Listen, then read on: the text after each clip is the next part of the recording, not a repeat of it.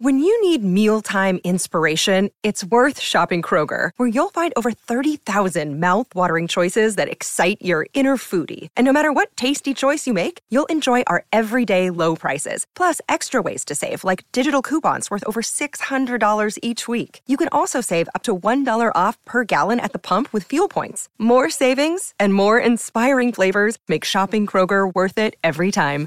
Kroger, fresh for everyone. Fuel restrictions apply. On tonight's Dad Band Land, here's some of what we're going to be talking about. He's getting pretty good at that.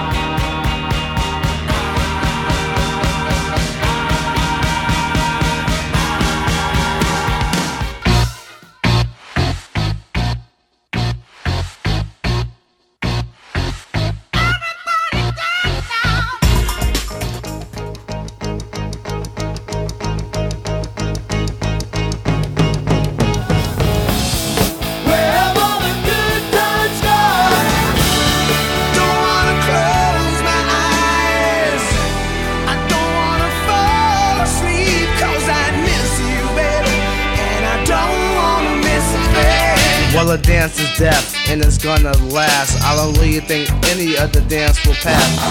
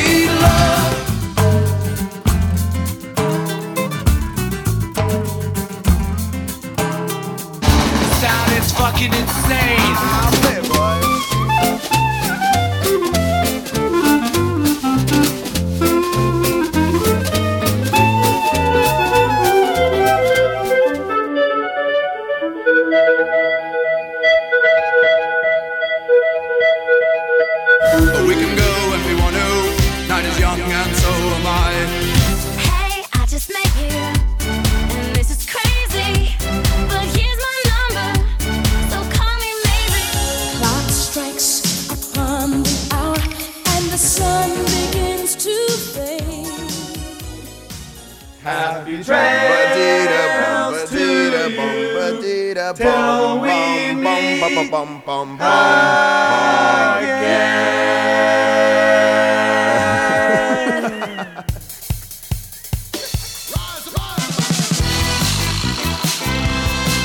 Dad Band Land! Welcome, everybody. Dad Band Land. We are back. We Land. are back in the Dad Band. And better land. than ever. We're And back. Better and than ever is right. It's uh, we we've actually taken a week off. As far as you guys know, we, we've been uh, here all the time, but we took a week off, and in the interim, you know, Kevin was freezing out there in my backyard, and now it's warm out there. It's And toasty warm. and there's crickets. My good friends, the crickets are here. This is nice. This is what this is what the brochures promise us in Los Angeles. This is good A- living. absolutely. Well, this is Dad Band Land, the podcast that discusses all the music that you and we love from the perspective of a neighborhood cover band. I'm Adam Felber, your host and keyboardist. I want to introduce my co-host and our lead guitarist, our only guitarist, one of the two or three current members of the band, Kevin Burke. Hello, hello. It's good to be here. We're going to be talking about some music tonight. We have a we still have some songs we did in the band. We're going to be doing an Operation Ivy song tonight, so it's pretty it's pretty intense. Yeah, Big City by Operation Ivy. I want to keep rolling it around the circle there. Um, I've got I've got my uh, my band manager, real life band manager, and our chief vinyl officer, Brian Frank. He runs Brian's House of Wax. And Brian, what wax have you brought to your house this evening? we will be pulling out from the House of Wax Van Halen's fifth album, Diver Down. Yeah. yeah, Kevin doesn't like that one, but I think it's defensible. Now let's move on to our chief technology Man, officer. the band's going to fall apart again tonight. our chief technology officer, um, my dear friend, and uh, his name is Jeffy Branyan. Jeffy, welcome and tell us the the the question of the week that we're attacking tonight. Good evening. Oh, this week we're doing songs that have the word dance in them, but aren't especially dance worthy. That's fair enough. That's close. That enough. is good. That was- Yeah. Wait, wait, wait. You know, if you have a better thing, why are you asking me? Never mind. um, so here's what's going on. I'm wondering about the status of our band. And the reason I'm wondering is because last week, you remember that show that we did, the talent show with Lisa Loeb, right before the uh, whole pandemic came down upon Yeah, us? yeah, before society crumbled. Yes. Yes. Well, with the pandemic ending, we just uh, we just had that show in our neighborhood last week, and I went to it, but my band didn't play at it. Did you Lisa? Loeb was there, but she didn't play at it. Um, and I just it made me sentimental for the days when we had a band. So I'm wondering how's Kevin's whole putting the band back together thing going? You know what? I got to be perfectly honest with you. Literally nothing has happened between last time we talked and this time. I'm just going to be perfectly frank. I believe that it can move together. I believe we have some things set up. I believe we can make things move forward. But I've got things. I got a TV show coming out. I got things to do. I, I was busy. This is the problem with the local dads bands is that you sometimes have real life stuff that gets in the way. Yeah, I mean, All right, you none know of what? this is a surprise, frankly. What are you? Who's talking? Who's talking? Oh, that was Jeffy. Let's roll on, Kevin. I just I just want to say let's um let's you and I uh, talk about this because I think we might have to start looking at alternative personnel at this point. It seems like there are some people that you know the the Davies brothers are just never going to play together again. No, Oh, I thought think you were that's totally firing me. I think that. Thinking about it. yeah, exactly. We're just gonna. We there's people who know technology. They can make it work. Um, definitely. No, I'm fine with that. We live in Los Angeles, and I feel like there's got to be like an ex-member of Kix or or or Keel that might be available to join our band, and I think I'm going to start going down that route. I don't know what you're Like thinking. Richard but- Kiel? No, like yeah. um, no, Richard like, Kiel's uh, dead. Yeah, not I Richard thought Kiel. I mean, that sounded macabre to me. Ron Keel. Let's let's move on. We'll we'll make this happen. Kevin, it is now time for you and I to do playing it with a song that you're going to talk about, and I won't have much to say. Oh, oh, wait, Brian Frank doesn't want this program to move forward. What do you have, Brian? yes, yes. Trying to Good, Brian. I. I see I'm that you. I see you No, have no, some no. ideas. I named this segment in a prior episode. We called it Breakdown. And then Oh. somehow the name of this segment disappeared. Why? We all Oh, you're right. Uh, at some You know point, what? I That's- became the segment namer, and it didn't go through me and my procedures. so, Oh, but okay, but okay. I, you know, breakdown like it. Yeah. Okay, Yeah, now it's breakdown approved. You know, So now let's get right. to It's breakdown. breakdown. Kevin, what are we playing? Oh, we are playing "Big City" by Operation Ivy, which which is one of my favorite songs. It's actually a fucking great song. Um, what do you think Now, about that? Before we played it as a band- do you do you do you? Well, because I love when we played it as a band. I played. You know, I'm, I have an obvious metal history, and um, Adam, our other guitar player, is like a ska guy. And Operation Ivy is the band, is the Venn diagram overlap of the music we both enjoy. For some reason, that's a particular band we both love. Yeah, it's And, like uh, ska punk metal, and it, and because I'm guessing that most of our listeners have never heard it, um, let's right now listen to a Yeah. little clip of Let- Big City. And, and uh, before we go into before we go into it, I just want to hear the guitar is really tight, really fast, palm muted. You know, it goes really quick from the very start. So we can listen to, to this song. It's it's got that punk meets metal meets ska sound, which is which I think is killer. All right, let's hear it.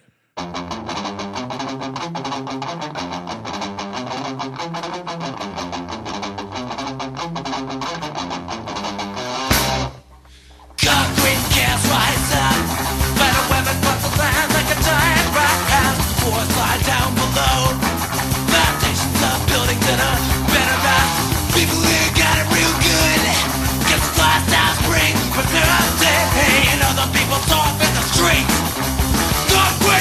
Okay, so you're saying it's like a lot of punk that we played. It's not like a lot of punk in that that that riff isn't easy. Do you know what I mean? It's a lot of palm muting. It's a lot of dun, dun, dun, it's like a gallop, and uh, it's not just a big open chord, you know, sort of song. And so I love it because it is killer, but it's like I don't know. There's a skill level to it that everyone has to kind of hit. Everyone has to hit it's a like, rhythm. It's like stealth killer. It's like killer if you know what's going on. Well, I think it's killer even if you're just watching how intense it is. In fact, but I have a question, Adam. I have a question. Like I, I've had a number of times. Yeah. What are you doing during this song? What what space is there left for the piano part? Um, there's not a lot. I I, I just played some shit. You know, you know when, when, when you're playing on top of segment. a, on top of punk or um or on top of uh, you know something that fast, there, what you're really gonna want is some really quick major chords. Because don't forget, this is just this is at its heart a punk song. It's really just the you know your three chords. and um, you don't need to be doing anything else but sort of like sta- you know riding on top of what one of the two rhythm guitars is doing.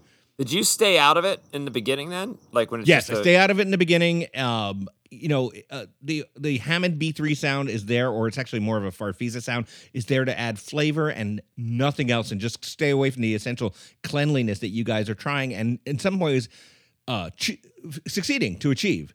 Yes. Um, here's what I would say about it. It's a great song. Having learned it, I love it. It's a great song. I don't think we should have played it. What? Well, Yeah. I used to play that song in high school, so that's like an old standard in my my repertoire. Yeah, I get Um, it. Here's here's my thought: is we're a cover band. I think cover bands should almost exclusively play songs that everybody knows. I think everyone at that show knew that song though. I think that's a very popular At punk song. that show, yes. yeah, I But- know it's not a song we're going to play at a at a children's birthday party. I feel like no, that but didn't we play skipped. it? Didn't we also play it at our gig at, or talked about playing it at our gig at the uh, that that big bar in North Hollywood? I never we the never Federal. played it though. Yeah, we might have tried to play it, but we did not play it because I would have. Oh, good. Yeah, no, No. no. At a punk set, it makes total sense. As Yeah. a song Did that you a cover sing backing vocals? Did you sing backing vocals? No, I wanted out of that. It was, it was a giant. It was the, the vocals were a giant mess the way we did it. But then again, the vocals of almost all Operation Ivy stuff because I've listened to the whole album since. Right. It, it is a mess. I mean, Well, it's a perfect mess. It's it's one of my Yeah. favorite records. There's only really one record, and everything on it I love. Every song is great. there's a lot of songs Um, on it. They, if they, you, they well, get of course, they're all like a minute and a half long. But yeah, if you want to find a great record for anyone who loves punk or metal or ska and might have missed it, you're not going to go wrong with that one and only Operation Ivy album. It's fucking great. And I would say most of our listeners missed it. So definitely check it out. It's it's Well- really fun. Um, you know, the vocals are very much punk vocals. They're not even metal vocals, and they're not Oh no, really no, no! ska It's, vocals. it's very punk. It's a very punk sound. I Yeah. just think guitar playing is very crunchy sometimes, and, and it's intense, and I love that. Ab- and precise. I mean, it's great. Yes. I, I totally recommend it. I don't recommend it if you're a keyboardist in the band because you're not going to have a lot to fucking do. with it. Apropos of nothing, but if you are a Yeah. keyboardist in a band, If Yeah. that somehow applies to you. yes. Yes, and if that doesn't apply to you, perhaps some of these amazing products will apply to you. Dad Bandland will be right back. That band lad.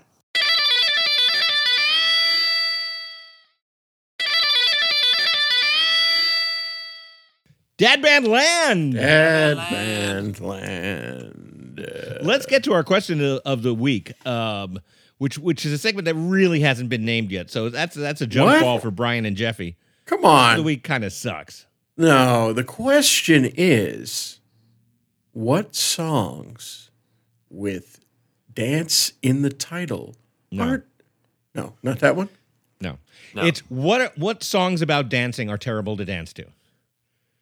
What There's songs? no stipulation that dance. Yes. Go ahead. Oh, it do, dance doesn't have to be in the title, No. No, about dancing. Do it. Like- do it. but dancing in the streets that has dancing in it. Well, let's not let's not get to the things that other people are going to say as you're just supposed to be giving the In title. the title, I thought we were just having a discussion. no. Now we're going to have the There's discussion. rules. so I, There's I rules, well, I guess, I guess going to this title, um, Adam, you've got. We'll get to that later. There's a lot of setup here, but the, you No, no, no. listen I'm to, going to you set it up. to a Uh, song you know, here. Let me set this I up. thought I yeah. had set it up already. I'm going to set up what after you've announced what it is. I'm going to set up why it is and and wh- where the idea came from. Yes. yeah. It's just I'm intrigued. I'm, gonna- intrigued, okay. Adam. Let me know. Let me know. I'm, I'm interested. Yeah, tell us how it goes. This is how it goes. The reason I came up with this segment this week is I was listening to this week's album, Diver Down, Van Halen, really loving it. Um, and it struck me, however, that their cover of Dancing in the Street is unique in that it is really, really not a good dance tune. In fact, I listened to every cover of Dancing in the Street, and it's a little bit of a hinky tune anyway. The best is still uh, the original. Uh, by, Oh, I thought Uh, you were going to say the Bowie, David Jagger. Bowie, Mick Are you Jagger kidding me? There's only one version, and that is by Mick Jagger and David Bowie. yes. true. You know, I'll let And you their- and their colonists say what you want to say, but I'm going to go with. My, It was never made before that or after that, as far as I can Yeah, tell. I'm a, I'm gonna say that it was. Uh, it, No, was it was so powerful. It was like a black hole that sucked in all other versions of the song Yeah. prior and, and since.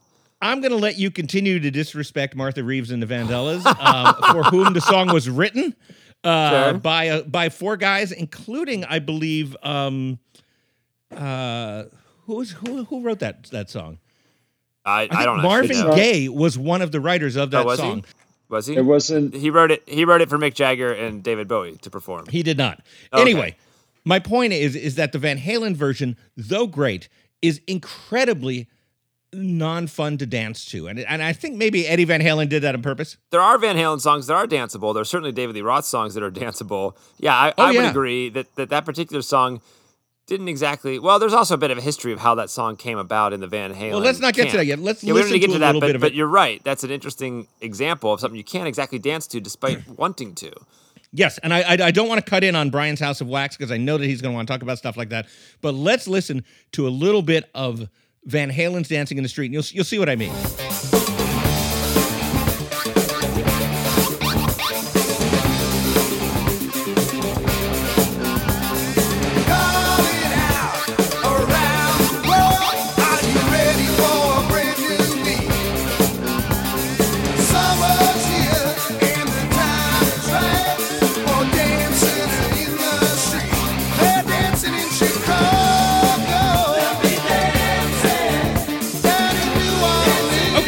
So uh, you know I I think it's just that Eddie was having a lot of fun. I did a light head bob to that. I Yeah. can I can do that.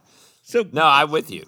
yeah, it's, it's for head bobs, it's for fists, um, but it's not for dancing. So it made me think: what are other songs that that explicitly talk about dancing that you can't really dance to? I've got a bunch, but I'm going to throw it open to. Let's start with uh, Jeffy.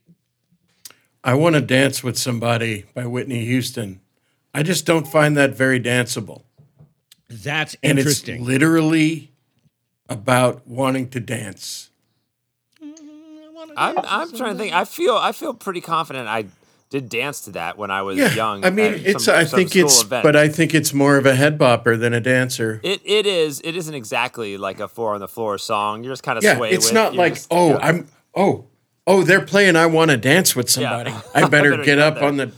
Yeah. Who's Yeah, ever it's- said that? So No, no, you're right. Uh, it's not a hit the When, dance uh, floor song for sure. no, when I this is my my personal take on that, Jeffy, and I'm with you. Is when I had my bar mitzvah, there was a band that performed the party of my bar mitzvah, and Was before Slade? that, I had a meeting with the band, and they said, "Okay, what songs do you want us to play? What kind of music do you want?" And I said, "You can play anything you want, except."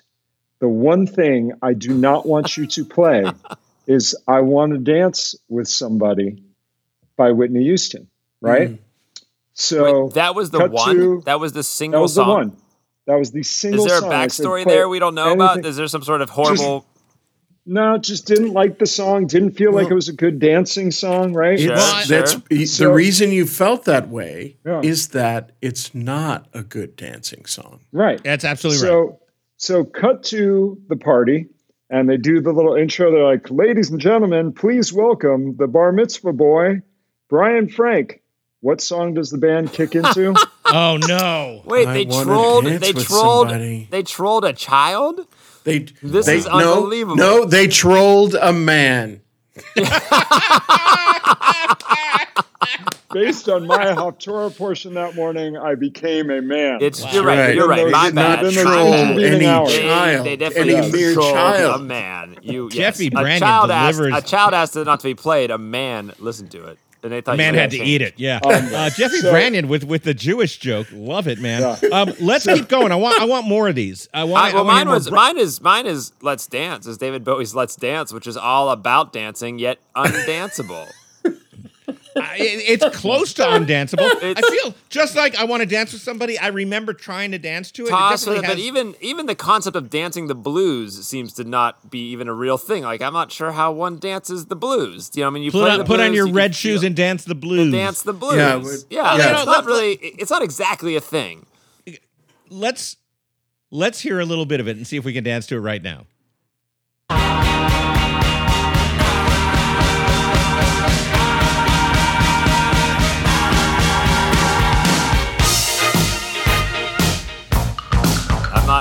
With it yet.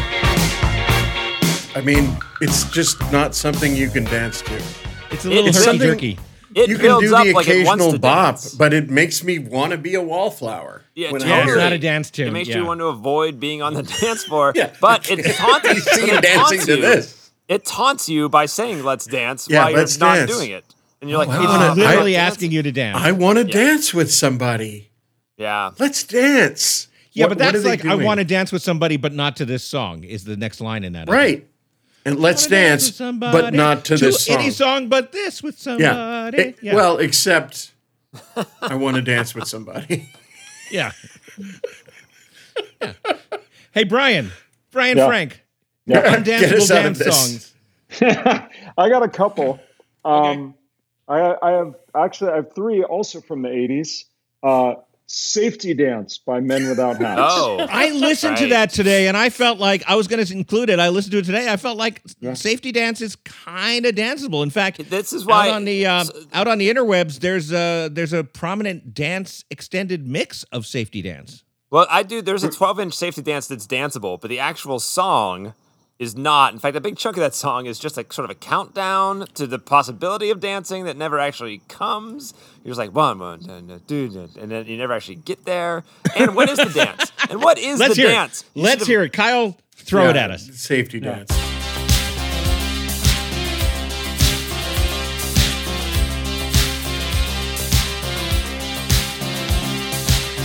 We can dance if we want to. We can leave your friends behind. Can we though? No, we can't. Not to this song. No, and if I remember right, even, if I remember right, even the video was a guy just sort of strolling down the to side, just strolling down a, a trail. There was no dance. They should have Point invented taken. a dance. You can't call something the blank dance and not send the Yeah. dance out. It's like the electric slide. I you would need draw. to learn it. I, I would draw my point. Brian, what's your other ones? Uh, the uh, the next one on my list is um, "Private Dancer" by Tina Oh, a Turner. right. dancer for money. Oh, That's who- pretty good. That, but I, but even as a kid, I was like, she's not talking about dancing, is she? she's really not talking about dancing. Yeah. But maybe she is. Um, maybe she is. So, uh, fun fact, you know, that was actually a uh, a Dire Straits song. I did not know that. That is a fun fact. Wow. Wait, did they they wrote Which that is- song, or it was written for them? and They didn't He, use it. no, he wrote it. Mark, Mark Knopfler, Knopfler wrote wrote it. it. Yeah. They recorded the instrumental. He went to do the vocals, and he's like, "I'm really uncomfortable singing these vocals. A woman should sing this." They You gave it think? to Tina Turner. Oh, Yeah. they, so they Yeah. gave the whole song to her. I didn't realize Yeah, that. Yeah. Wow. And the keyboard, the keyboard player from Dire Straits ended up playing keyboards on the Tina Turner version and becoming her music director on that tour where she did her big comeback. Oh, that's cool. Nice move on their This, part. this about- what lives in about- my brain, guys. Yeah, no, that- I have that- this that in my information. What about This is Fabio on the this. That's saxophone? Do you know anything about that dude? Wait, what? Is that in the video? Was that? No, the no, no. There was a sax. Her saxophone player looked a lot like Fabio. He was this really muscly guy in a vest with really long hair. Well, he's the guy that was also in um, Lost Boys. what's the vampire? Yeah, Lost, Lost Boys. Yeah, the guy from the beginning of Lost Laura Boys. met him. He's Yeah, still around. Laura went- yes, yes. So uh, Laura did a, a horror convention. She was signing autographs, and there was a Lost Boys reunion in the booth next to her, and she ends up meeting those guys, and she's like, "Do you know this saxophone player guy?" I'm like, "Yeah, that was Tina Turner's saxophone player." yeah, he's I- still I- I- wait, he's wait, still wait, That was like the time- shirtless, oiled up, and he plays saxophone. He still Guys, does. we're gonna we're gonna re-rack a little bit because our listeners don't know this, and I'm not sure I know this. Laura, uh, Brian, you're you're married to her, you're not? Yes, my wife, share a my house bride. with her. Yes. Yes, Why is yeah. she signing audi- autographs at a horror convention? because Uh, she's a, a actress that um, has appeared in some some famous uh, films. Wait, did I not know Uh, this? This one was for um, The Strangers. Are you oh familiar no with way! that? Uh, who was she, who was she in the movie? Uh, she played Pinup Girl. no, that's awesome. That movie freaks freaked me out. Freaked my wife out. She saw the poster. She would not go near the movie. I love that movie. Well, that's what's crazy. We went to see it in the theater. I fully knew that it was her. I had actually flown to South Carolina, visited her while she was filming it, and it still scared the shit out of me. oh, it, it prays to the primal fear of just anyone watching you do anything. It's awesome. yeah. Okay, great. Yeah. Well, thank thank you for thank you for adding that. Um, I'm gonna I'm gonna say you're right. Although I am going to agree with Kevin that uh, Private Dancer is no more about dancing than Elvis Costello's Mystery Dance is about dancing. Uh, even though you could probably dance to that one. Brian, do you have any others, or is that it? This One is the last one, and this is explicitly about dancing, but does not have dancing in the title, which is why I was concerned with Jeff's Yeah, sorry. description. I didn't mean to limit you. I don't want to put limits on yes. you. He tried Thank you, limits. thank you. Um, so this song actually came up on uh, my uh, playlist this morning um, by EPMD. It's called "The Steve Martin," and its entire song about a dance called the Steve Martin, and they describe the dance, Mhm. the Steve Martin, but you cannot dance to the song. Are are we able to hear a little clip of this? Uh, Wait, it's Kevin? called Steve I mean, Martin. Kevin, Kyle. It's called the Steve Martin because And the there's name of a the dance is called the Steve Martin. Yeah, I Although The he Steve famously Martin. moved in a very herky jerky fashion. and that's the thing is they're famous for that. describing they're describing his movements in the jerk, and they're describing I- the dance as if be like Steve Martin in the jerk. All Do we, let's give it a we hear listen. that, Kyle? Get busy up. Get, get, get busy up. Get, get, get busy up. Get, get, get busy up. Get, get, get busy up. Well, I have a new dance that you all must learn. You may have seen it Pee Wee Herman, but it's had its turn. Not its brand new dance. I know you're not with it. You might break your neck to really try to get it. If you've seen the clumsy movie, it was called The Jerk. I like- I like it. I, Um, I definitely It's a don't want to break song. my neck trying a dance. No, It's not undanceable, but it's not an invitation to dance either. It's No, an I invitation to like life-threatening injury. I have a couple more that just just for the sake of it. Um, one is, and I am only I only had to listen to this album a lot because my kids were really into it a couple of years ago.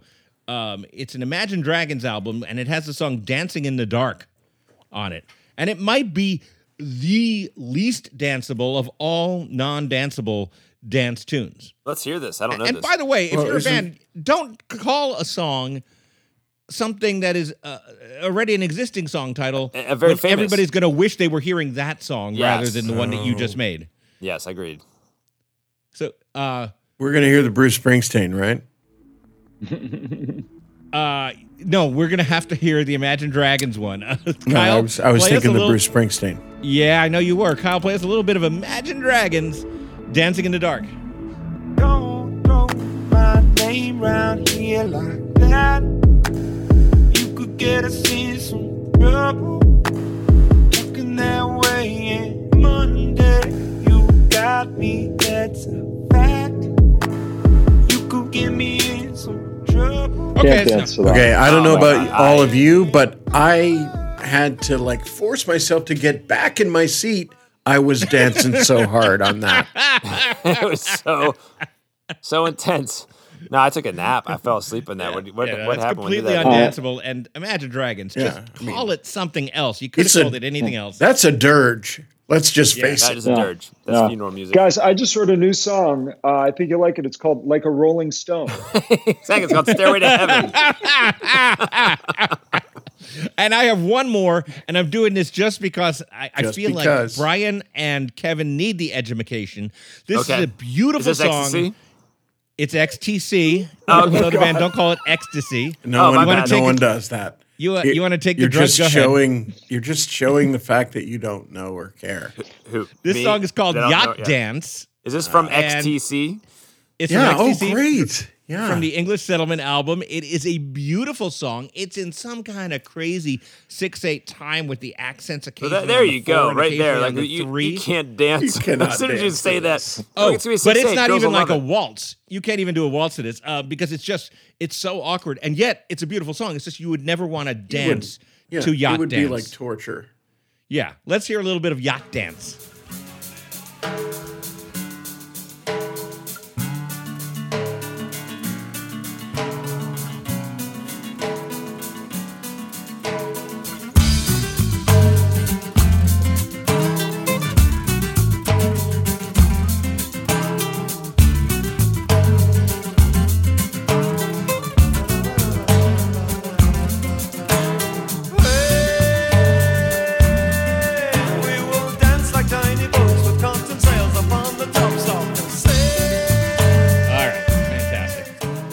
Fucking beautiful song. You could do like a Irish. Yeah, I was gonna dance, say that maybe was like a Greek, a Greek kind of. that was like a Travel Channel commercial sort of thing. I could see some people swaying Yeah. lightly to that on a beach. swaying lightly is all you're gonna do. Yeah. Um, Nothing but then close again- to dancing is going to happen. you know, we should we should um, after this someday do a uh, songs about dancing that are the best for dancing. There's a there's a long list there, but I feel like we really kind of napalmed the room. If you have any suggestions for songs like these or topics like these, send those to dadbandland at gmail.com or hit us up on our socials. By the way, a couple of listeners who hit us up on our socials, um, one of whom won a contest on our socials, will be featured tonight in our guilty pleasures section. Tonight. So yes, exciting. tonight. But all of that has to happen after these words from our sponsors.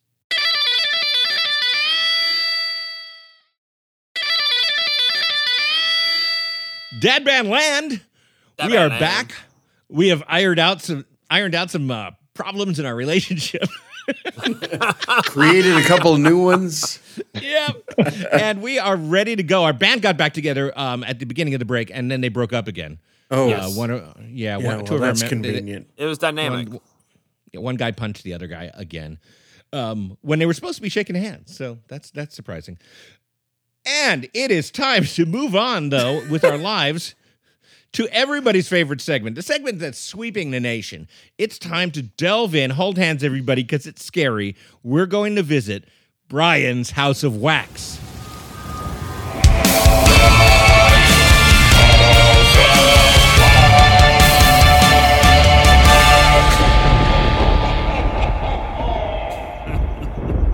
Brian Frank, our chief vinyl officer. got- What do you what do we have for us this week?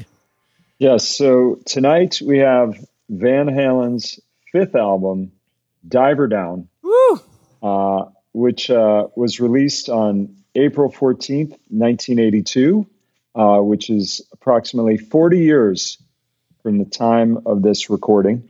Uh, and uh, I listened to today the uh, 2015 180 gram remaster reissue of this record, and it is wonderful. And if you're going to purchase it, get that one.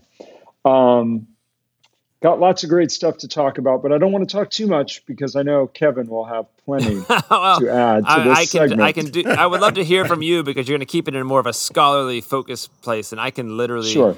talk and I literally want to talk about Van Halen all day any day. So yes, keep us keep us on track Okay. here. I'll, I'll, I'll give let's- I'll give my usual little uh, usual little spiel. I, I do have a, a personal anecdote as well. I'm sure Kevin has many more. Um, so you know, like I said, this is their fifth album, um, and it was their fifth album uh, in pretty much like four years.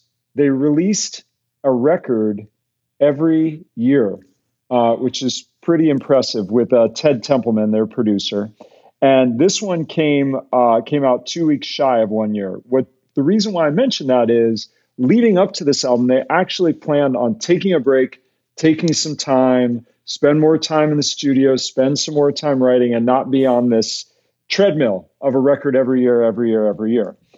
While they were supposed to be taking this break, David Lee Roth had the brilliant idea of, you know what, guys, we should record a cover and just put out a cover just for fun. And he wanted to do Dancing in the Street. That was his suggestion, which did ultimately end up being recorded for the album. But Eddie Van Halen was not into it, and he recommended that they do Oh Pretty Woman, uh, Roy Orbison's Pretty Woman. So they went into the studio, uh, Sunset Sound. I've been there as well uh, for some of my clients. It's a great place to record, very famous studio here in LA. Uh, in one day, they knocked out Pretty Woman. And uh, Warner Brothers Records released that song as a single on January 18th, 1982. And it became the band's second top 20 hit. It hit number 12. and it hit number one on the rock chart. So, of course, what does the label do? Go, all right, guys, we need a record right now because we got to capitalize on the success of the single. So, out the window went the idea of let's take a break, let's work on a record. And so they went in and they recorded this album in 12 days, guys. 12 days to create this beautiful masterpiece. But of the 12 songs, five of them are cover songs. Yeah. three three of them are instrumentals, and two of them were old songs that they had sitting around. Hang 'em High they had since 1977, and Cathedral they had since 1980. And this album is is the reason why I mentioned in a previous episode that uh, Van Halen is my favorite cover band um, Oh. because all the covers are actually are, are great, great, great uh, delightful, versions. absolutely delightful. They're delightful. And Dancing in the Street, uh, the aforementioned Dancing in the Street, actually hit number three on the rock charts and number 38 on the overall uh, charts. And the album hit number three in the US of A, which is really pretty tremendous. And for me, um, this was actually the first Van Halen album that I heard. Um, so my chronology is I had a friend and he had this record and our, our CD our um, CD, listen to me, a cassette tape. Yes. And I remember the I remember that cover, the Diver Down cover, and he played it for me and, and made me a copy of this tape. And I just thought it was absolutely fantastic. I loved it so much. And so then I went backwards from there, and then 1984 came out. So I had all of it within like a two year span. I consumed all of the history of Van Halen and have been a fan ever since. Unlike Kevin, who really never listens to the band and doesn't Never- like them never at all. got Yeah, let. I want to. I want to throw it over to Kevin. Although Kevin, I'm going to ask you to be somewhat succinct I, about your I can be. I can certainly be Okay, succinct but about before this. I throw it over to you, I want to provide some context. Uh, on the show two weeks ago, you said when we were discussing perfect albums, it was three weeks ago. You said that uh, to your mind, the first six Van Halen albums are all perfect albums. Yep. Is this one more or less perfect than the other five? Well, you know what's interesting about this one? This one gets, and I feel that it, it is unfairly maligned. And part of the six, like if most people are going to rank the first first six, this is the bottom of that six. And part of the reason is the covers, right? Comparatively, there's just more more covers. But at the end And of the Eddie Van Halen said so too. Well, he said so later. If you listen to Ted Templeman, everyone at the time was like, "This is a great record." Everyone was happy with it. Then, as time passed on, Eddie's Eddie definitely had a history of changing his mind on things as time passed and and his perspective on things. And if he didn't like it at the time, apparently no one else knew. It was a big hit, and I honestly, Yeah. I'm with and I'm with Brian. When I was young, uh, 1984 was the first one I had. This one I got into much easier and much quicker than Fair Warning or Women and Children First because it had songs that were more accessible. Like it was a more 80s style pop record. And and um, I don't know if you know a guy. I got to give a shout out to a guy named Greg Renoff who wrote one of my favorite books of all time called Van Halen Rising. And he's sort of devoted. He's devoted to to, to changing the people's opinion on Diver Down because it ends up being at the bottom of the stack. I think there's not a better party record that that captures the fun of Van Halen out of those first six. Because Van Halen's like the Beatles in a sense where they're they're a great rock band, but they're also a comedy rock band to some extent. Like there's a lot of fun all the time. Like the Beatles made movies, they were comedies, right? They weren't always a very serious band, and I think Van Halen had that, you know, when Dave was in the band. And when, by the time you get Well, yeah, to, and I uh, think that's that, that's the point I want to get to a little bit more, and I'm going to throw this over to Jeffy in just a second, and then Kevin, you're going to have many well, more I just wanted to say to real talk quick, about when this. you get to Happy Trails, like you just get the sense that there's a charm and a fun, and that that's not available on most of the other records of theirs. They're great records, but that aspect is only on Diver Down.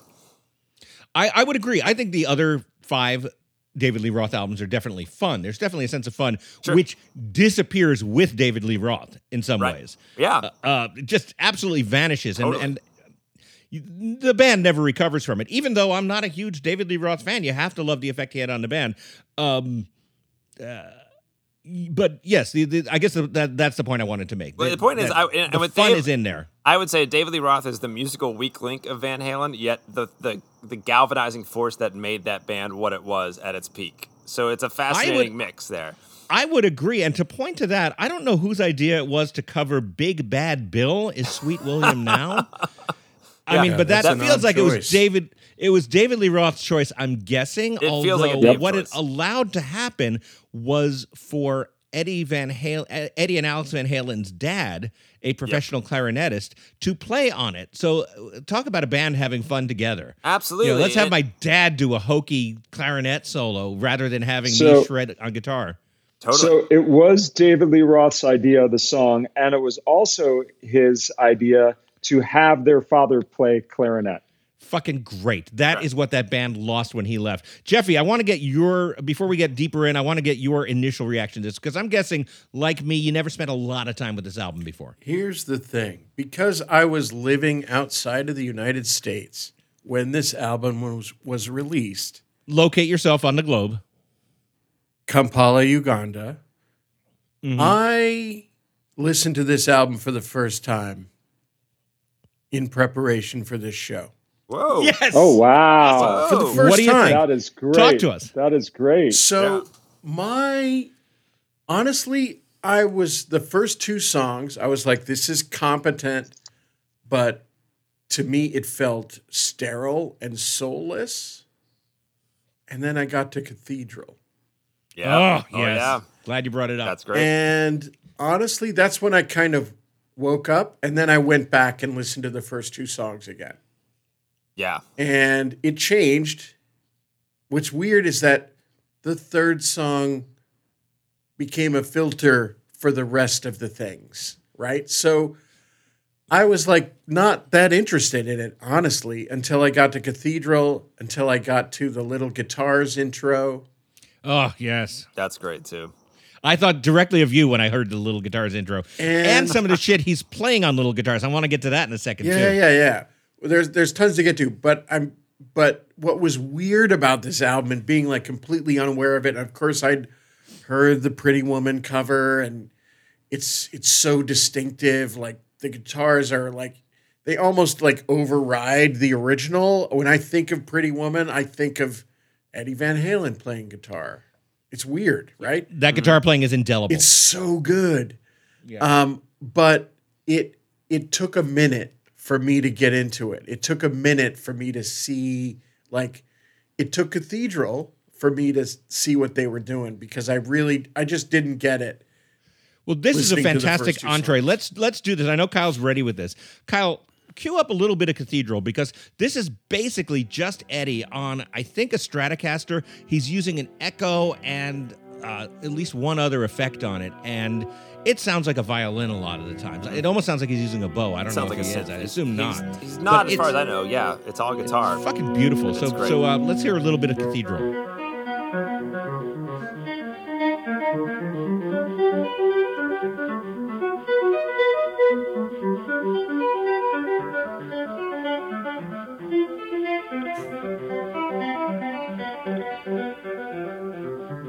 Man.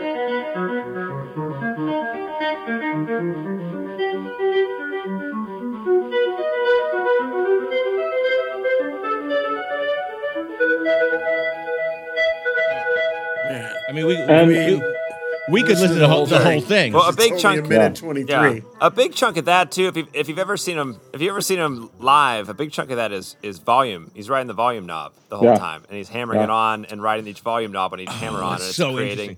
So yeah, he can do he can replicate it live, and it's pretty stunning to see.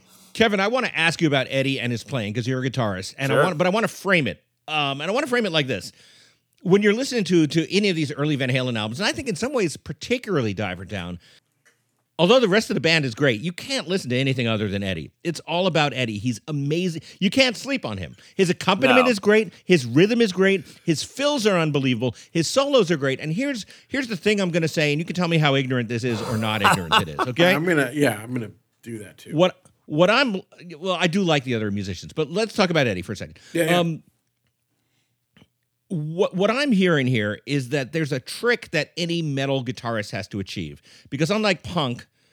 Uh, and blues, which you know, there's virtuosos, and then there's the you know guys who want to sound like they're completely wild.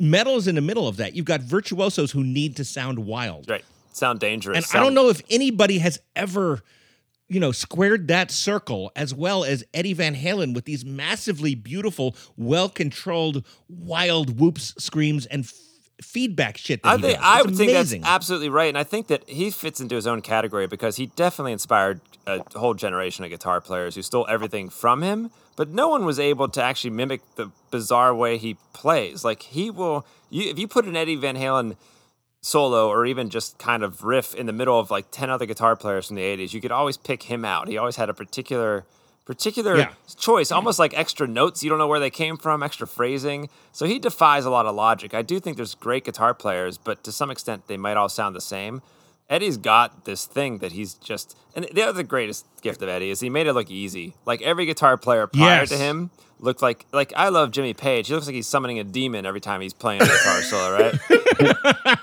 but but Eddie's like having fun. Eddie's like, I can't believe I'm doing this. Holy cow! Look yeah, what's his happening. smile is unbelievable. Yeah.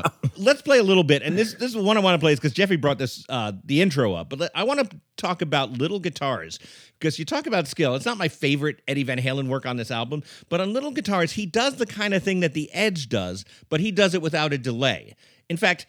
The, the, the the line that he's pl- he- the line that he's playing, especially towards the end of of of um, little guitars, it's essentially the synthesizer sequencing from the Who's "Won't Get Fooled Again," except he's playing it all live. Right. It's fucking. It's Outrageous. insane. Can we, Kyle? Can we play a little bit, bit of that because it just blows my mind that this is live guitar playing.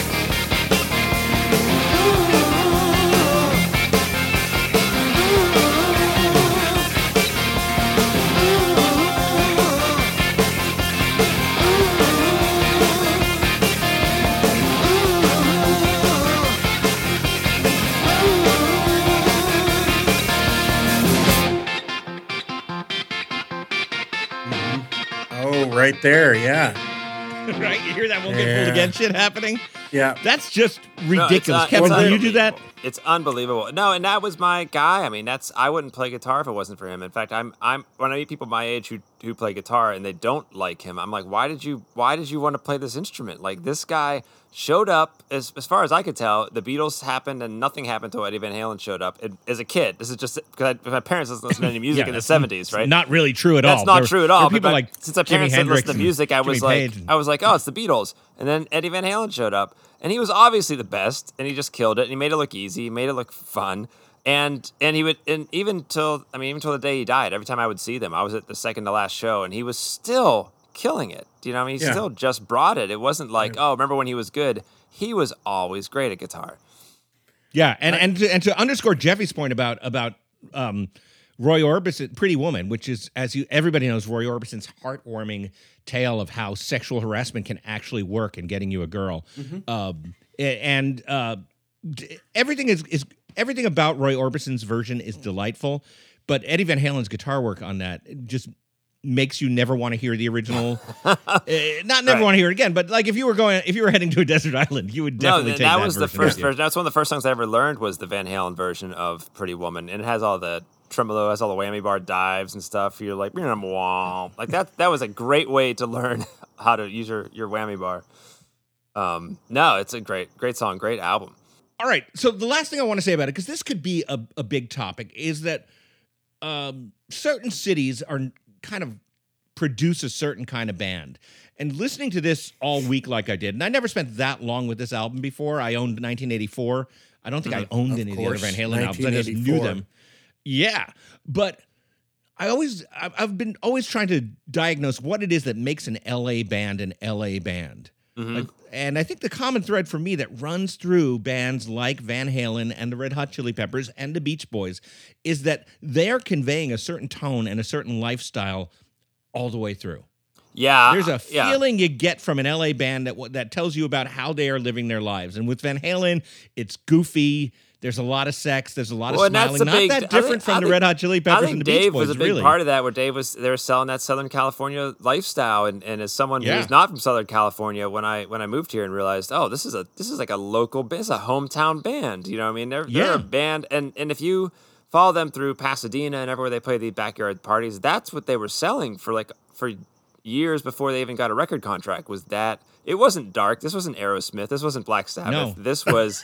This ultimately, LA is it all about was lifestyles and having a good time. Yeah. Exactly. It, it was it was taking all the things we liked about. We were talking earlier about the Laurel Canyon stuff, but adding it to heavy drums and a rock guitar, but still about Southern California. But California. that's exactly it. The Laurel Canyon stuff does that. The Totally. Beach Boys fucking do that. The the Yeah. Red Hot Chili Peppers after Van Halen. I know. I mean, There- there- it, it there's contributes that to kind of me. lifestyle. It contributes Yeah. to me moving here. It sold me on a place that seemed a lot happier than when I was living. So that How's uh, And it, this how town is is it now? all ab- how has it treated you?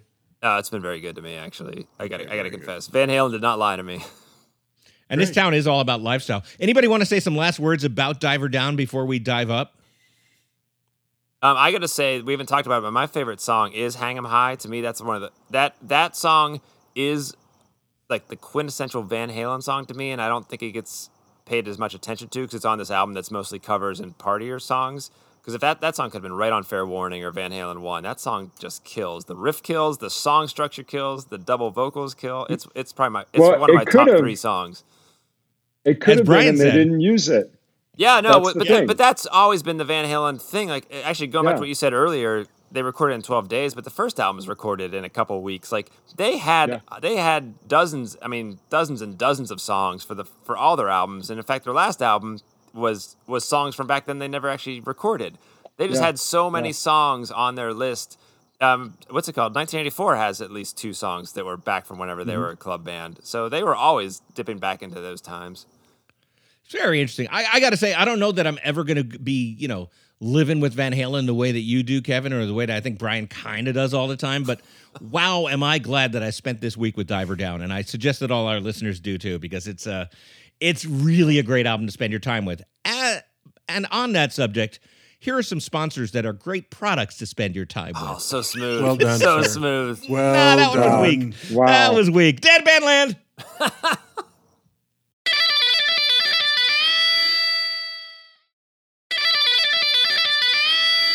Dad Band Land Dad Band is Land. back, cats and kittens. we are sp- we are spinning the platters that matter.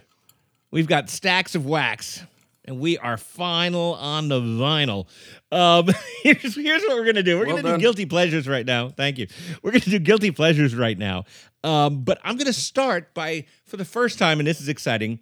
I'm gonna let some of our listeners in, and Oh. the headline here is that we have listeners. Oh, right. More yeah. than And that's an one? Yes, we have we have more than one. We, We have a definitely do. growing legion of listeners. It's in the, it's even in the like four digits now, For or a even while, beyond. it was just What? listener. It was listening. yeah, it might be in those the five or six digits. Yeah. I still, I still love him. He's still the best. A listener, we, we will never forget listener. Yes, we love listener. Um, so a couple of weeks ago, I ran a contest on Twitter and on Instagram. Here's what I did: I I pointed everybody to the um, playlist for the right. upcoming edition of Dad Band Land. You know, we include a playlist, an Apple Music playlist with songs that we discuss uh, on on each episode. This time, I released it in advance and said, whoever can look at this playlist and tell me what the topic of the week is going to be, you win a chance to submit a guilty pleasure on our show. That's right. And wouldn't you know it, we we got a bunch of submissions, like more than ten submissions. Dastardly Dimwit won.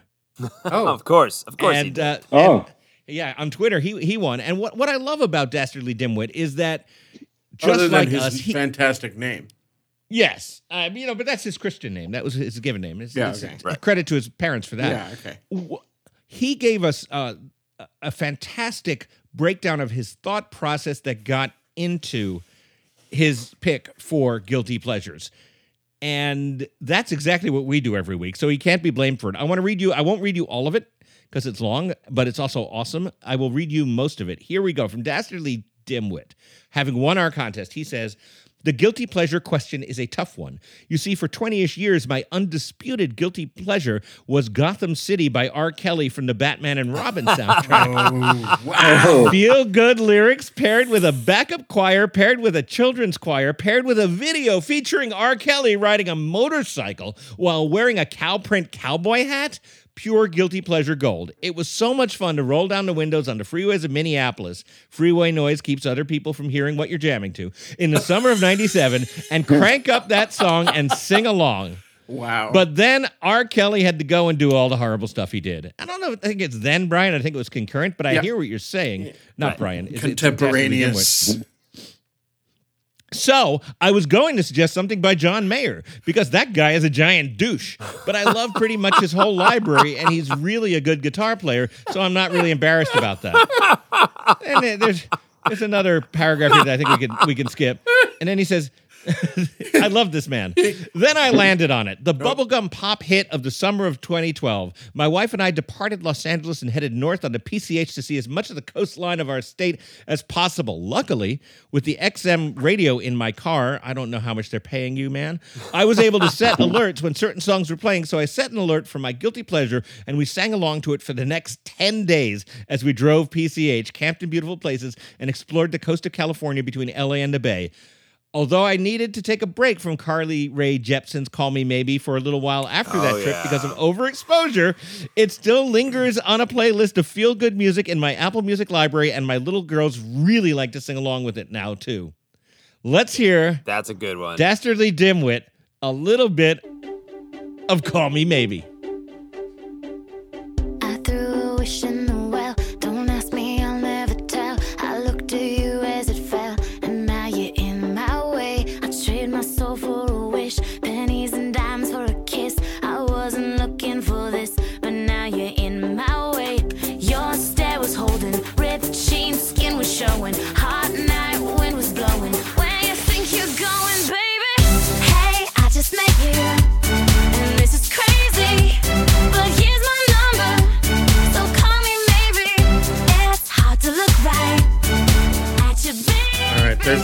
There's just no oh. denying the power of that song. That is every oh. that is everything I need It's put an into a song. irresistible force. Yeah, and, and it keeps building up. Like I'm like, this is pretty good, and then it keeps getting better, and then all of a sudden and I'm the sing- key I'm change, bopping, and then it's yeah. like I can't- eviscerating you. I can't deny that. That is a that is a no, it's it's so it's good. perfect. It, It's- it really is. It's elemental. And- Yes, Yeah. it's, it's elemental. Yes, it is. It is absolutely like a primal love. Yeah. Dastardly Dimwit, not only is that great and is that elemental and undeniable, but you get us, and we thank you for winning that contest. Please Yes. keep listening. Please keep writing in. Once again, that's uh, dadbandland at gmail.com. You can't remember it. Nobody else I don't will. remember what podcast. well, it's the name of our show. I'm, I'm trying to keep, I'm, I'm juggling a lot of balls Yeah. right now. Okay. Here's You another- may- here's that another might be ball in my pocket. But okay. Yeah. It's not a ball I'm touching right More now. More than two? A couple of weeks ago, we uh, we received a Twitter rant from a listener Oh. who thought was hmm. outraged that we left the band The Damned Oh. Yeah. Mm-hmm. out of one of our discussions. That's right. Yes. Damn it. Oh, Damn a it. week a week later, he sent us a another follow up email about his Twitter rant, saying that we also neglected to mention The Damned as the best genre jumper Oh, of all time. This guy loves Which the member of the Damned. damned is he? Mm. Yeah. exactly. He loves the damned. He's seen them. So what I did is I, I really like him. His name is uh, uh, Guy Campbell. He's he's a great fan. He's been Guy listening. really Caballero. close.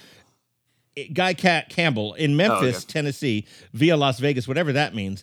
And I said, "That's great. We love it. And you know what? Your feedback's been fantastic. How about some guilty pleasures from you?" Oh boy. And Guy sent me this, uh, and it, it will conclude in one that's going to just delight Jeffy's heart. The guiltiest by far has to be Morgan Wallen's Redneck Love Song. It's truly awful, and he's turned out to be an awful person, but when it came out in 2018, I added it to an annual new music playlist as a joke, and after listening to it enough, it grew on me. Our family still laughs while singing along to it, but we know every word. Oh, and I absolutely adore BTS. You know what, man? That's brave, and I love you for saying it. The song DNA was the gateway drug, and they keep bringing me joy. It seems they don't take them so seriously, and it's truly endearing. Honorable boy band mention goes to Philosopher Kings. I don't know. I didn't know it was guilty until a Canadian friend said, "You know, there's they're a cheesy boy band, right?" I had no idea. I just You're not to supposed like to enjoy Eaton. that. You're supposed to enjoy it ironically. The list goes on and on, but I'll end with the other two men I wish I sounded like. Al Jarreau's Rainbow in Your Eyes drives my wife up a wall, maybe just when I'm singing along trying to be flirtatious. And here comes, and Kurt Elling's I Feel So Smoochy for the exact same reason. And the reason I love this is because Jeffy and I are friends with Kurt Elling, and he's just kind of one of the best guys on the planet. He's fun, he's funny, his music is unbelievable. We saw him at the Walt Disney sweetheart. Concert Hall, and he's a sweetheart. Um, also, he's excellent. So there should be no guilt for this incredibly saccharine um, guilty pleasure. Uh, Kyle, give, give us a little bit of I Feel So Smoochy by Kurt When I touch your lips, then I realize that to hold you near makes rainbows appear. Life is just one long kiss. With the moon shining down and the stars kind of frown. Say, golly, just look we miss. I feel so smoochy when the night is cool. It's always warm here with you. I feel so smoochy When a seat for one becomes a love seat Yeah, for two. Kurt, Yeah. we love you. Kurt Elling is one of the only people I've ever met who can call a bunch of people days with cats, and there's no irony, and it doesn't sound awkward. Yeah, I can't use the. I can't call people cat without people being like, "What? What did? Is Yeah. there someone named Cat here? Like a Catherine? Yeah, with with Kurt, he says it, and we're all just like meow. I guess I'm a cat now. Yeah, absolutely. All right, let's. I just wanted to read that. Hey, listeners, we love it. You know, what? you don't even have to win a contest. Send us your guilty pleasures and explain why, because it's so fun to read what you guys have to say. Let's go around the horn then. Um, Kevin, let's hear your guilty oh, pleasure for man. this week. All right, so I was going to put a little framework here. This is a song that is great that people like me that are supposed to like cool rock isn't supposed to like. But you know what? I love this. I love this song, not shamefully. I love it outwardly. And I think we're all going to remember that we all secretly love it, even if we think we hate it. Let's, All let's, let's cue that up. Lay it on us. Hit us. I could stay awake just to hear you breathing. Watch you smile while you are sleeping, while you're far away and dreaming. I could spend my life in this sweet surrender. I could stay lost in this moment forever. There you go. is a moment Can, can I say, wait, you gotta, you gotta stop the song.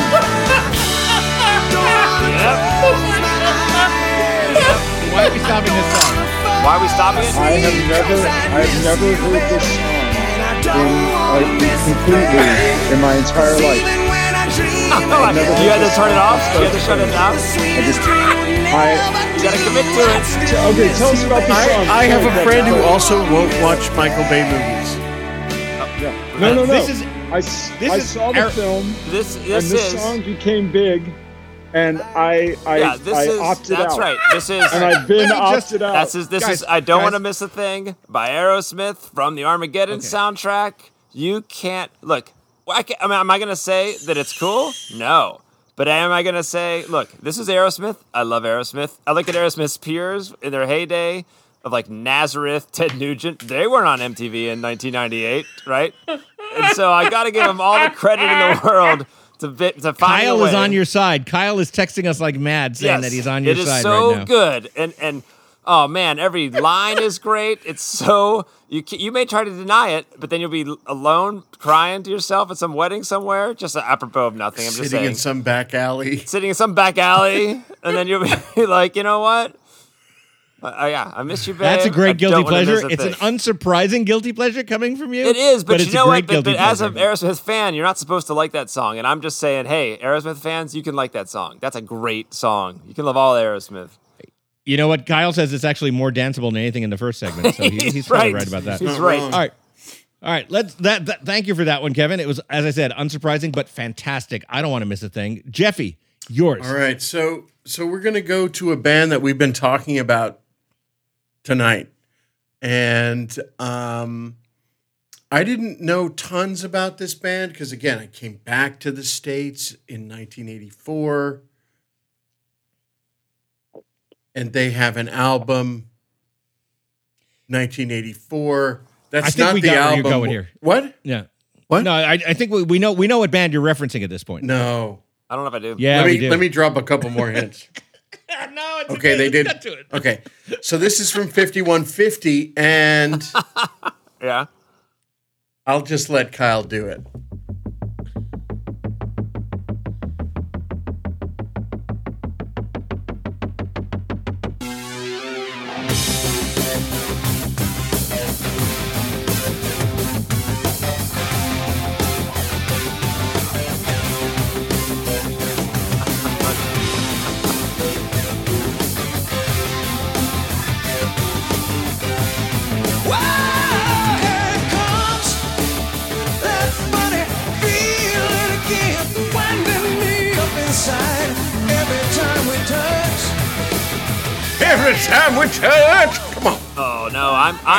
I'm I'm I gotta I'm say- with so- you. I gotta say, I'm not supposed to like Van Hagar. I don't really like Van Hagar, but you can't beat 5150. I love that record. Uh, I- So this is what I was gonna say. Even as a as a casual Van Halen fan, I knew that it was not okay to like Van Hagar. right. but- yeah. I yeah. Why I would can't say this the, be love? It's like, come on. no, and It's it- so catchy. It is catchy, and to to to hit your earlier point there, Adam. That's a keyboard part. That's actually not a guitar part. Like he has made a keyboard sound like a guitar part Yeah. there, unlike on uh, little guitars. a little. Yeah. Yeah. Yeah. I, I would say that it's definitely a guilty pleasure because everything Van Hagar, because they lost their sense of humor, is is Yeah. is vaguely ridiculous. It is- Yeah. So of it course is it's a guilty pleasure, but No. it's, It's a great almost song. like self parody. It is. I, you know, in I the first do believe that this. seconds. Hold on. Okay. I do believe that this song contains the lyric. Only time will tell if we stand a Yep. test of time. That's profound. And- that is Only And, you know, time will tell. Stand the test of time. as a as a writer, I have to say that like you should be allowed to shoot Sammy Hagar in the head for writing. Yeah, it. I mean, it's the like second- rhyming It a- should be a legal kill. It's like rhyming the word word with the word word. yeah, it's like that. Well, I don't It's- know. it's I don't know how familiar you are It's with factual. The, at the very uh, how familiar you are with the album.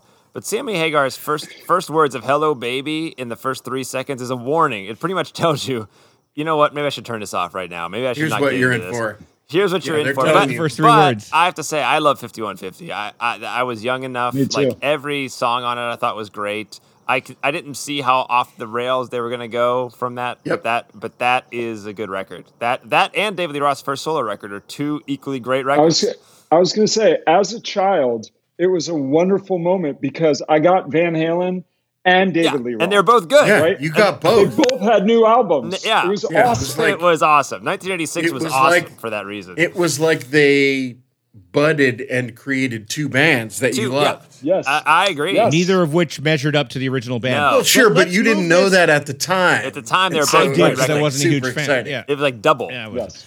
Yeah, okay. Um, I'm gonna. Whoa, Let's- oh, wait a minute. let's- This is three against one. You have to do the research Yeah, on 5150 and eat you're them and smile. I, I you're being a owned bit I owned dismissive. 50 I am. I owned 5150 and David Lee Roth's album and I found both of them diverting, but neither of one of them was Van Halen. You, you- you might be thinking of you might be thinking of um of Crazy from the Heat. You got to get Eat 'em and Smile. That's the first Yeah. real Eat 'em David and Lee Roth smile, album. baby. Nobody has to get eaten. You need some Oh, dreams. oh, you need no, some Eat 'em and dreams in your life. No, I was Those not. I was not. are- I was not thinking of crazy are from the Heat. I was fighting thinking words. Easy with a Maybe, maybe, Yeah. maybe he needs some dreams in his life. You might need some dreams. Maybe I need to go to Brian That's Frank for his on on guilty pleasure. Sake. So I, I'm going to give the same intro as Kevin, which is, you know, as a, a quote unquote rock guy, you know, this is probably not something I, I am supposed to like. But when I was thinking about um, dance songs uh, that were not good to dance to, I thought about it, and I'm not a big dancer, but I thought about a song that that is good to dance to. Um, and it just it works every time. I, I think it'd just be best if uh, if Kyle just uh, gives us a Just little springs it on us. little spin. Yeah, just just go, just Better go, man. Yeah. Kyle, rip the scab off.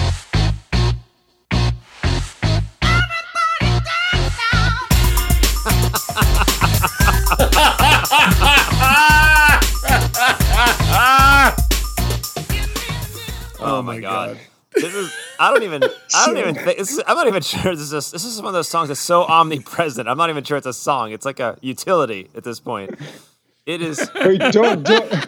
It's not a song; it's a fact. it's just a fact. You haven't played your Everybody it's just a Dance Now thing bill that we all know is a fact. Yes. It's a truth. You you can't you can't talk over Freedom Williams rap part right there. No, you Stephanie, can't. Please. You're right. So uh, yeah, so 1990s, gonna make you sweat. Right. Parentheses. Everybody dance The now. parens, the parens are, is what Right. makes it. It's Parens. gonna make you sweat. Everybody dance now by CNC Mu- And I Music do like I do like I that mean, at the time. This is before you know '90s came and grunge made us think that it was music wasn't going to go back from being this this big thing because they just leaned right in. They're a factory. We're literally a music factory. We're just going to churn out music in the way that like widgets are churned out. We make Yes. music hit in a factory. after hit after yeah, hit. that is what we. It's a conveyor belt of hits. You like this hit? Yeah, and and oh, there's another one right like- behind it. Right behind it. It's always it's do. like Johnson and Johnson. It's coming your way. It's a Yeah. name you trust in music. Please consider us for all your fine you know, music we, product we, needs. We all love them. We're like, bring me more of that factory. I'm Yeah, ready to buy more- your yeah. product. I like the last one. Give me another one. Give me another version of that. yeah. Brian, I love that you love this because you're you are really kind of the last guy on earth, even though you love everything.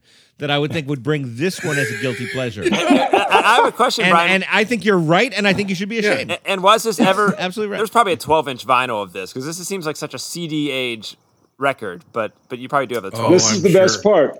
There's a 12 inch vinyl, and the B side to uh, "Gonna Make You Sweat, Everybody Dance Now" is "Gonna Make You Sweat, Everybody Dance Now" remix. Oh, Oh, That's great. it. That's all you need. that's all you need. No, if you the need first one wasn't dancey enough, you need They- the re- they needed a it's like the ultimate version. like high school pep rally. Like that's what it reminds me of. Same. And yes, when it when it existed, I was rolling my eyes and I was like, no way, hmm. and I'm too cool for this. And it's like it comes on, I'm just like, yes, Yeah, you I- were probably I- too yeah. cool. You were probably too cool for Ace of Base. exactly. Uh, and yes, yet, there you go. And yet, all I want is another baby. Yeah. but but but but maybe but but but Brian. Oh, I was gonna say Brian. Maybe the factor once it's not in your once you're not seeing it every day, maybe you loved it. You know, once it was gone, Yeah. once it was no longer a threat to your existence. well, maybe you existed. You only like- you only appreciate something when it's gone. Yeah, and you know don't what's what- gone you now? don't This get episode. Oh, hey, oh. There we go. Nice. All right. Send all your questions, comments, and your own cover band experiences to dadbandland at gmail.com. Kevin and I wonder what it's like to be in a cover band at this point. Follow us on all the socials. Dadbandland is produced by me and Jeffy Branyon. Cool Sonic uh, M- Melange by Jeffy. Editing and Starburns production by the great, mighty Kyle McGraw. Our theme song is by Adam Korn. We love you guys. We will be back with more DBL next week. Dadbandland. Have a good. All right. All right. Let me. All right. Tell me when I tell me when I should start recording.